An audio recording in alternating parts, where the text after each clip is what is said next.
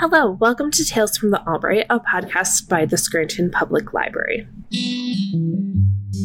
Hello, today we are here with a book discussion about the Big Library Read book for this month, which is A Very Typical Family by Sierra Godfrey. Here is the summary of A Very Typical Family because by the end of next week, July 27th. yeah, the Big Library Read will be ending, so will not be available without holds or any other restrictions. Natalie Walker is the reason her older brother and sister went to prison more than 15 years ago. She fled California shortly after that fateful night and hasn't spoken to anyone in her family since. Now, on the same day her boyfriend steals her dream job out from under her, Natalie receives a letter from lawyers saying her estranged mother has died and left the family's historic Santa Cruz house to her. Sort of. The only way for Natalie and her siblings to inherit is for all three adult children to come back and claim it together. Natalie drives cross country to Santa Cruz expecting to sign some papers, briefly see siblings Lynn and Jake, and get back to sorting out her life in Boston. But Jake, now an award winning ornithologist, is missing. And Lynn, working as an undertaker in New York City, shows up with a teenage son. While Natalie and her nephew look for Jake, meeting a very handsome marine biologist who immediately captures her heart, she unpacks the guilt she has held onto for so many years, wondering how or if she can salvage a relationship with her siblings after all this time. A very typical family navigates the messy yet warm hearted journey of a family struggling to find one another again. Written with delightfully dark humor and characters you can't help but cheer for, this debut from Sierra Godfrey will have you reveling in the power of family and second chances. No one can change the past, but every day is an opportunity to choose your future. I'm here with Jess and Briana. Hello. Hello. All three of us are here today, which is very exciting. We're going to go through the discussion questions and then give our final thoughts on the book. The first discussion question. At the beginning of the book, Natalie thinks she wants a promotion at Argo and Pock. As the story develops, it's clear that's not what she really wants deep down. Think about a time you were adamant that you wanted one thing in life, only to realize you wanted something completely different. How would you react? Did you go after it? I just wrote down, I honestly have no idea. A time I've ever went after something that I actually didn't want. vice versa. I think, Yeah. Right.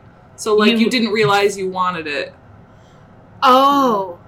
Yes, and you realize you want something completely different. Did you like change up?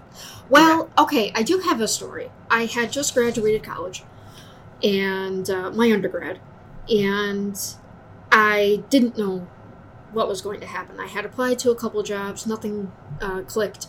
So I went home and I kept applying for jobs, and I'm not going to name names, okay?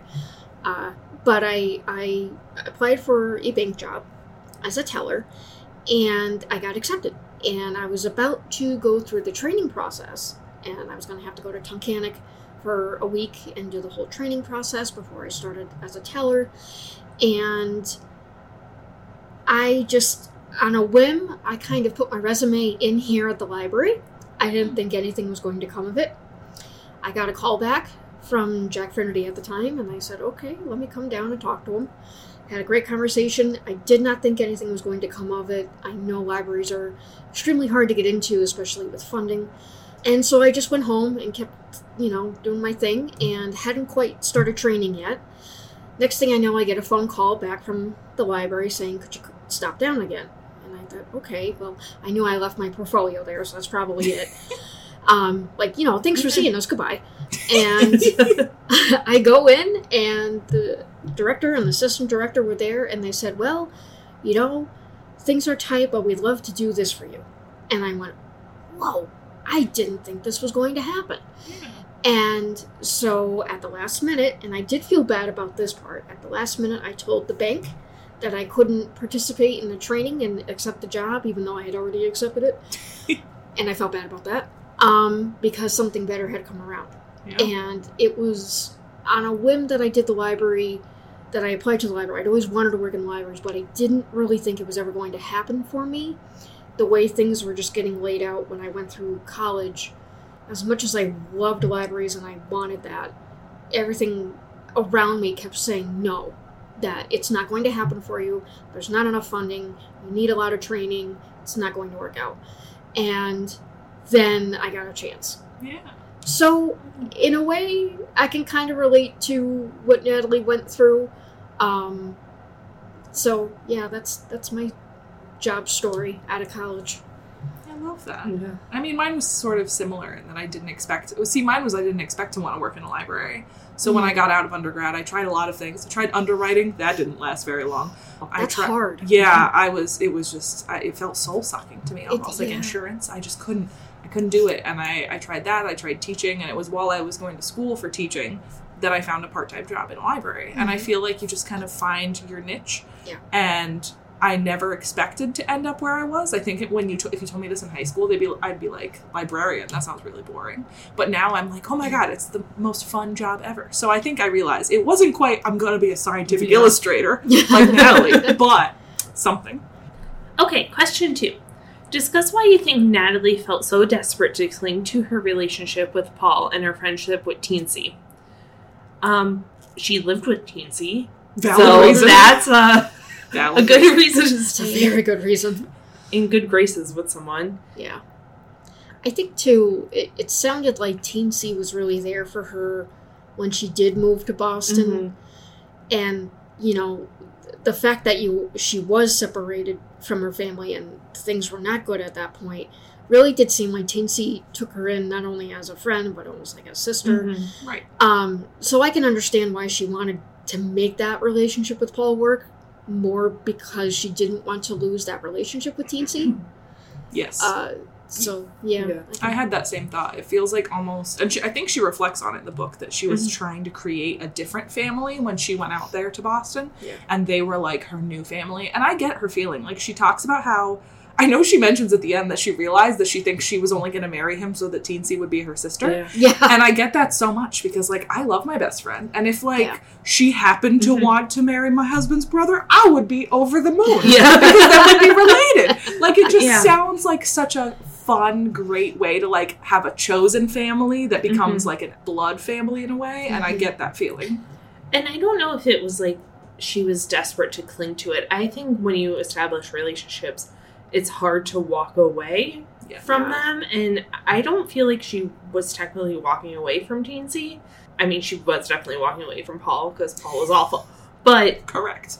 I think once you have those established relationships and like rhythms in your life and you know what's happening and who's around and what's going on, it's hard to get out of that routine. Right. yeah, I agree. And that kind of goes into question three. Natalie seems to have a reluctance to live outside her comfort zone and pursue her professional dreams. Why do you think that is? Have you ever held yourself back in life, either intentionally or unintentionally? And I think that also is you get comfortable in the routines of your life and it's hard to break it. Well, and as someone with anxiety, Hi. I, Yeah. I, I can tell you, it's hard. It it and and I know for me, um, when I was 16, 17, and I was learning how to drive, it took me a while before I drove. I'm not gonna lie, I was one of those kids that was like, I don't want to do this, right. um, because I was just kind of terrified, and but it was also reaching out of my comfort zone, Mhm. and um, what I'm very thankful for, though, um, speaking of families, because we're going to be talking more about that, I'm sure, in, in a minute. I'm very grateful that both my parents and my older brother always push me.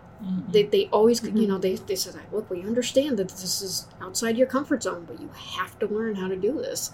You have to try it. And I'm very grateful for them because to this day, that's what's helped me so much push out of my own comfort zone and do things like apply for the IT position here at the library Yeah. and and things like that. So um, yeah, but it's it's extremely difficult and stressful and hard. Uh, so I I get why Natalie wanted to just cocoon herself. Mm-hmm. Yeah, and I like the fact that in this question it frames that living outside her comfort zone is actually tied to like going back home because I feel like the assumption, especially, I don't know about you guys because you're a couple years older than me, but like everyone my age was very like get away from home. You got to get away from here. You can't stay here. My concern growing up was like everyone just wants you to go. And I feel like for Natalie, it was the opposite. Like going was easier than staying. And it Mhm. was more pushing out of her comfort zone to have to go back and make those relationships work. Yeah. And I feel like sometimes making bonds with family and like making peace and finding your place in the place you're at is equally as hard as just picking up and going somewhere else Oh else. yeah, definitely. Yeah, I think it's always just like the unknowns that are scary and hold everyone back. Question four Do you think Natalie was right to have called the police on Lynn and Jake that night? Do you think it was fair that they in turn blamed her for Carlos's death and being sent to prison? Okay, so I've thought about this. from from a medical standpoint, from a healthcare standpoint, I I understand. Well, okay, see, it's hard because I don't think that this is why she called the cops, but this is why I would have called the cops in that situation. okay, when her sister cracks her head hmm and she gets that mild concussion, that right there, when I was reading it, I went, "Oh my God, call nine one one." Right. because mm-hmm. she didn't think that she pushed her sister that hard, but it's because her sister was drinking, doing drugs, that she couldn't hold herself. Mm-hmm. Mm-hmm. So, from that point of view, and again, I have a mother as a registered nurse, so I mean, b- b- bear with me. My instinct is always, oh my god, someone's hurt, you call 911. But I don't think Natalie called the cops for that reason No. Mhm. and that's why I struggled with the book and and the reasoning because I'm like I technically agree that she called the police but not the for the reason why Yeah, I agree. I, in her dialogue she says something along the lines of my sister is hurt or bleeding Right. but then she follows it up with there's people doing drugs yeah. Right, right, right. and that just sets the alarm for you call cops Mhm. yeah. yeah I don't know how Carlos could shoot him Yeah, it was just weird. It was super weird. And that they could be like, it's your fault he died. And I'm like, how is it at all her fault that he died? It I'm wasn't her fault that he died. I will say that I do not agree that the murder was at all her fault And I think it was just misplaced anger Mhm. that they needed somebody to blame. Yes. and I'm and this is just if Jake and Lynn had Carlos not passed away and had Natalie not called the police, there's no saying that at another point in time Jake and Lynn wouldn't have gotten in trouble and caught. True. Mhm. You Yeah. know, and God forbid it be them that would overdose. Right. You know, and there's just things that like that that made me keep thinking and like I understand why her siblings would be initially upset with her, but if they truly are supposed to be moving on, which I think Mhm. Jake did the better job of moving on, they would have realized that their own actions were what caused everything to happen. You know, they were the ones who took the drugs, who supplied the drugs, which sent them to prison. Like, Yep. And then Carlos passing away. Yeah. That's another thing. Question five. Do you think Natalie would have ever reconciled with their siblings if her mother hadn't died? No. No. She just couldn't get out Well- of her own way. I Yeah. do think one thing. I don't think Natalie would have ever tried to go out to reconcile. I think Jake may have. True. You're right. Mhm. He seemed very well adjusted. He did. And At we don't end. we don't meet him until the end, so we don't really see as much of that, but I think you're right. Mhm. Yeah. I agree with you. Cool. Question six. Which siblings seem to change the most between when they were kids and now? If you have siblings, are they more or less the same, or have they changed pretty drastically since childhood? What about you? Um, I don't have siblings. I was I just do. laughing internally thinking about my sister as you read that. Well, I have an older brother. It's hard to say because, like, yeah, sometimes some ways he's changed, but most of the personality is the same. yeah, the core person stays Yeah. the same. yeah. Like I Yeah. I just FaceTimed with my sister yesterday. Hi Lindsay. She's just such a fascinating character and I when I like listen to her talk to me, it's almost like we we've she's always herself. She's grown a lot. Like Mhm. the version of her that she was as, as a kid is just so much more developed now and she's so mature. But at the same time, she's still the same person and we still have the same dynamic. Like we joke about how like no Oh, yeah. matter what, we're gonna have like the big sister, little sister Oh, dynamic yeah. forever. And I think that's what you see there because like Mhm. Natalie's all excited about like she's like, oh my god, they were protecting me and like they love me like older siblings. Like Yeah. that. That's Yeah. yeah. Yeah. And it seems like Jake was always kind of nerdy. And then Lynn always seemed to have a strong personality that had a very strong protective streak and was more quick to anger. Yes. Mhm. And all of those like core characteristics seem to have remained after. I agree. Only it's just that Jake and Lynn are no longer on Sharks. I think that how that plays a big role. It does. Question seven. Yeah. Natalie is under the impression that a lot of people still hate her for what happened that night. Jake and Lynn, her mom and Buck. When it turns out that a lot of it is still in her head. Have you ever mistakenly thought someone was mad at you? How did you deal with it? All the time. I was about Yeah. to say hello anxiety. Hello, Again. anxiety. Also, Um, we work in a library that's a public service. it yes. Mhm. There's always Yes. that. Oh my Yes. gosh, is everyone mad at me? Yes. Yeah, especially after you have like a bad patron interaction where it Yeah. doesn't go the way that you're expecting or hope that it goes, or Mm-hmm. you feel like you can't find the book for someone and you feel like you let them down and you're just like, oh no, the patron's mad at me forever. Yes. But they're really not. Yeah. Yeah. And I don't know, I feel like in those kinds of situations, I just move on. Alyssa's good at that. Alyssa has a nice emotional separation from from her from the I felt that more when I was in my 20s for some weird reason. Mm-hmm. hello. um, 30 changes you ran. Oh, I'm excited for that Um, change. yeah. No, I really, I did. I now, th- and there's still times like where I obviously feel that, especially with still being relatively new in my job. Mm-hmm. Um, you know, there's times where you go, oh, oh is, is someone mad at me because I didn't answer that right away because I was, you know, not here or Yeah. whatever. But um, it, in regards to family, you know, and and family being mad at you, I think as that that was more apparent again when I was younger, and now that you know my brother has his own daughter who's four. I'm an aunt. My parents are grandparents. Like the whole kind of family dynamic has changed a bit, and like it's more like, oh, you're mad at me. What did I do now? Right. Oh, yeah, oh, I right. forgot to empty the dishwasher. All right, all right. I'm sorry. And then you go and you do it, and then you get you know you get over it. Yes. But um, definitely when I was younger, that affected me more. Mm-hmm. right. Yeah. Yeah, Yeah, and that seems like that's the problem here is they got trapped in like a youth youth based trauma of like when they were like Yeah. just becoming adults and then never resolved it. Well, yeah. and to be fair, because I know that that's a running theme throughout this book, is that they seem very immature for their ages. Mm-hmm. and and they are and now i am not a psychologist okay? Um footnote.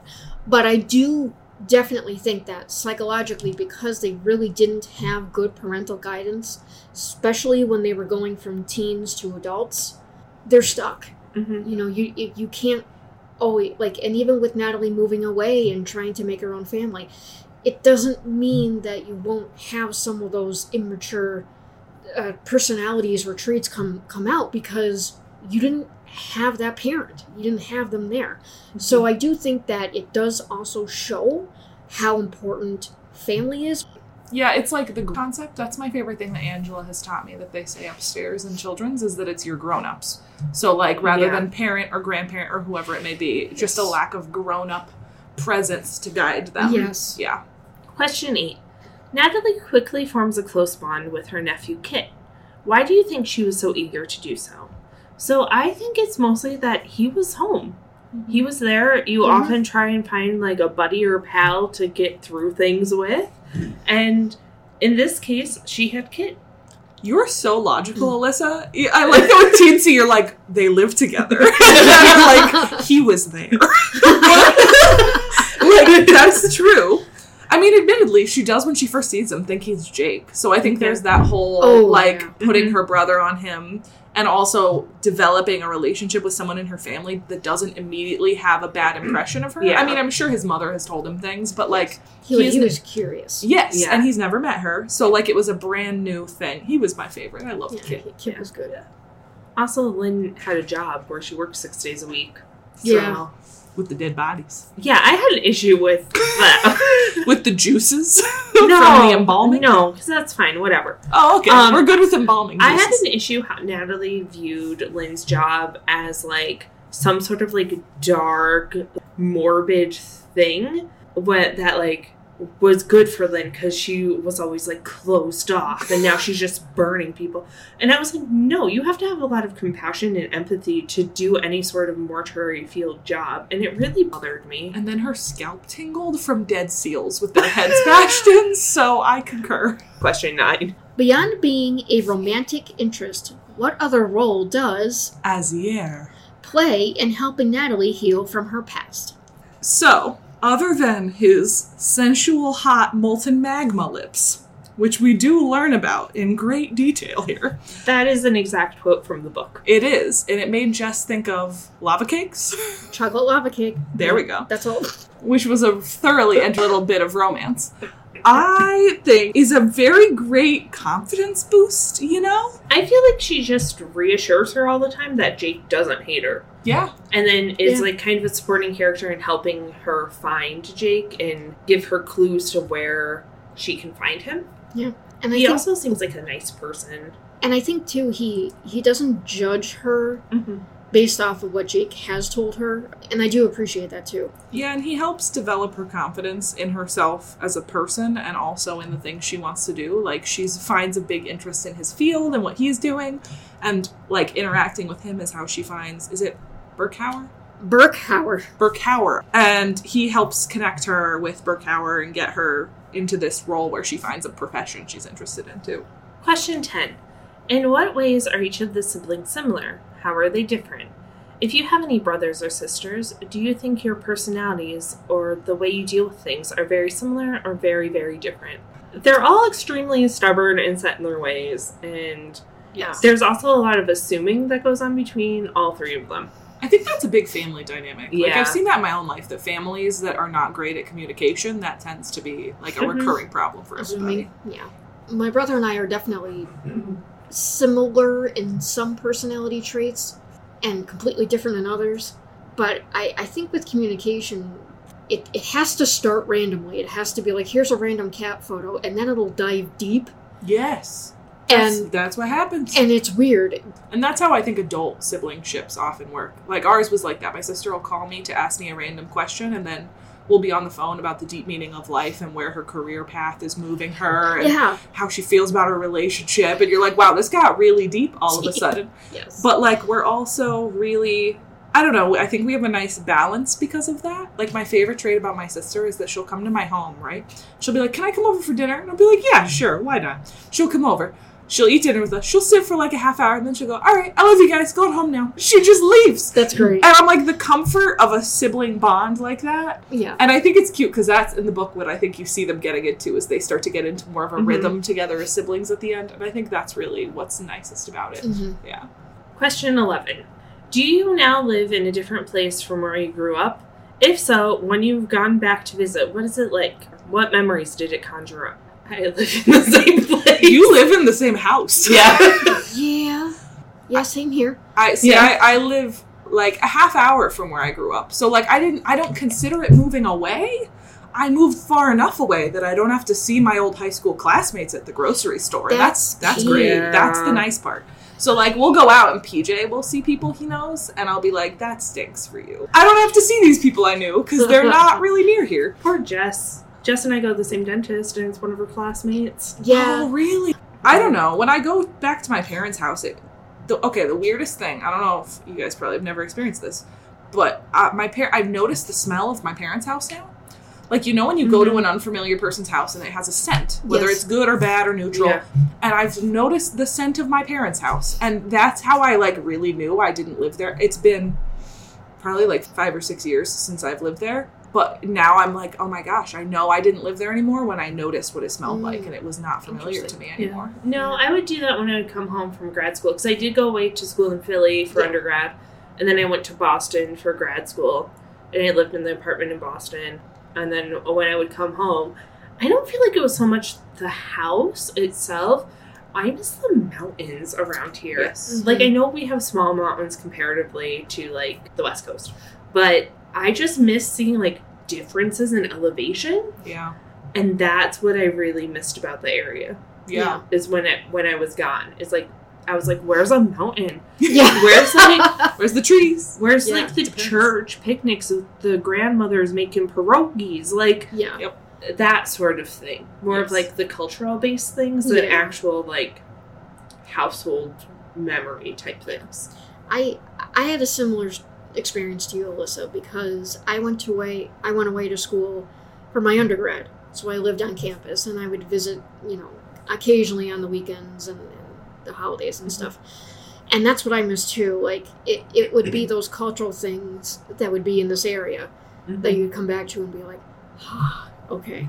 Um, because I, I went down to Kutztown University, so it's not that far, but you have a lot more farmland down there Mm. and rolling hills and not like the hills that we have and the lovely smell of manure and as i Mhm. go through the allentown uh, tunnel the you know and then I, i'd hit like the poconos and i'm like okay i'm home now like Yes. because i could see the mountains i could see everything that was always nice driving home to see the mountains Mhm. and it was always sad when i had to drive back Yeah, and I felt like that was an interesting part of the book was how much they played up how much she was obsessed with the beach and being mm-hmm. back like on the west coast. And at first I was like, that feels a little dramatic. But now I'm also like, it does make sense. mm-hmm. It was harder for me to justify at first because like to me, Boston is actually like the nicest city we have on the East Coast. Like I really like Boston.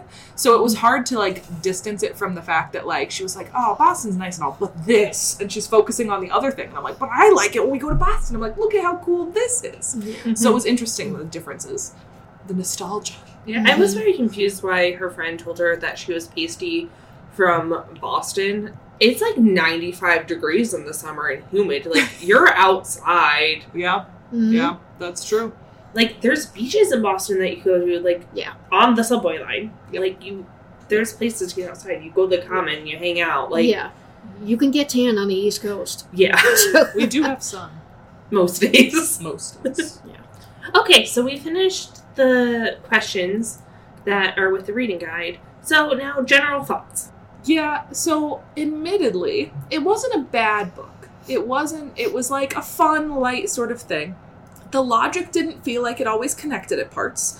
And it felt like there were some things I wish I saw more of, is how I'll put it. So, like, I know I had told Alyssa um, that when the book opens and she just she finds out she has to go back to Santa Cruz, but she can't fly, she drives and i was like so ready for this to be like we said like a, a road trip discovering Mhm. yourself Yeah. and then like chapter three or whatever it is opens with and she was almost there and i'm like where did the where did the road trip go yeah like Yeah. she we didn't have the road trip somehow even though she only was going for a week she brought her cat which as a someone who owns four cats i would ne- you couldn't pay me enough money to bring my cats on a trip so and like her lizard that was very often forgotten about in the book until he died. yeah he Yeah, was that like a he was sad. like a, sad little mechanism of of grief yeah She left him in the car.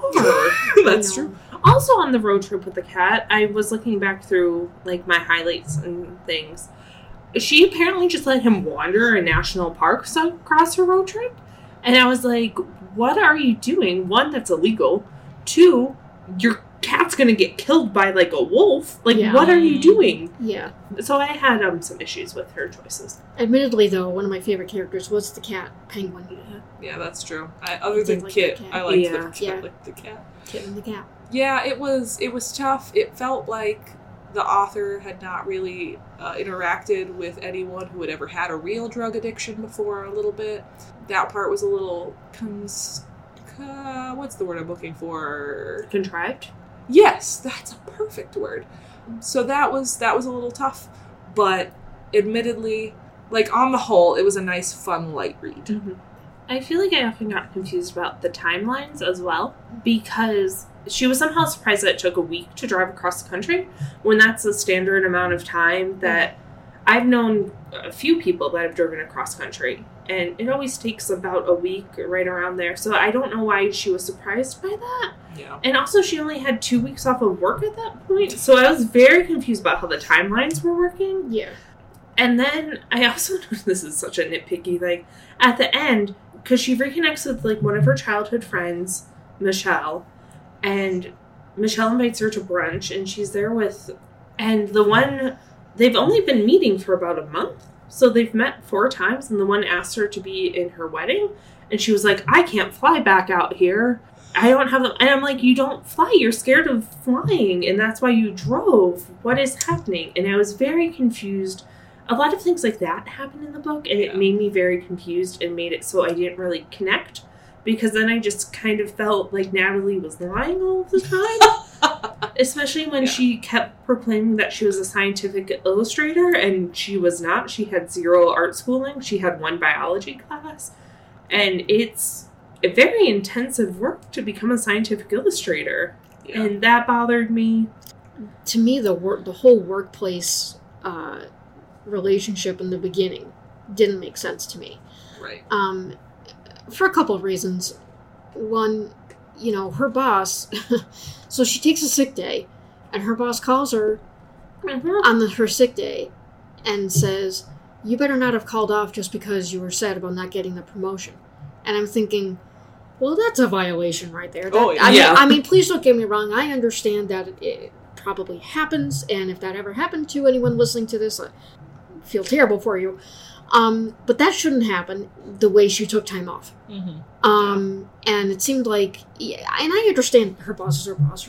She's got other things to do, but this this girl's mother passed away. Whether she had a relationship with her or not, her mother passed away, Yeah. and the the boss is like, "Oh man, well, sorry to hear about that, but he didn't really have a connection with her anyway." Yep. Yeah. Yeah. And that really bothered me because again, Yeah. that's Yeah. just not great. That that's not great leadership. Yep also, another thing that bothered me about the book is when her shoes magically fell apart at the gala when she accepted the award for her brother. That didn't make any sense. It, it didn't make any sense. But then the one gentleman stepped on her toes, and her toes were clearly broken.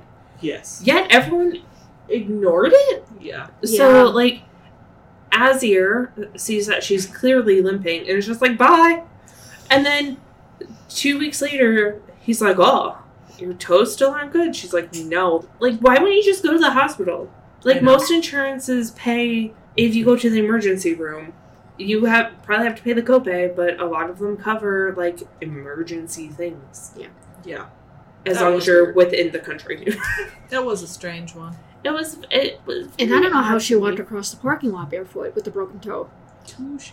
Yeah, I- it yeah. was some very odd things happened in this book. And then I felt like at the end, when Lynn's husband, who's highly abusive, appeared, and it was clearly a domestic violence situation, Natalie was just like, Should I call the police though? I know that felt like a very bad takeaway from that night was don't call the cops in the case of an emergency. Mhm. Please always call the cops if there's an emergency. Yeah. Yeah, it, and so that was, and then like Jake appeared, and then they kind of laughed about her not calling the cops. I know. that was a very strange moment to me. I mean, at least it was a story that was readable. And the cat felt like a metaphor for something that wasn't fully flushed out, and it just was awkward. the cat was her inside of her all along. Oh boy. It's Hairball. deep. It's deep. Dead rodent droppings everywhere. Yeah, that. Those were our takeaways for um, A Very Typical Family by Sierra Godfrey. Um, if you have any questions, thoughts, you've read it, um, want to share your thoughts about how you thought everything went down, uh, please let us know um, by emailing me at aloney at albright.org. That is A L O N E Y at albright.org, or call the library at 570 348 3000. Thank you.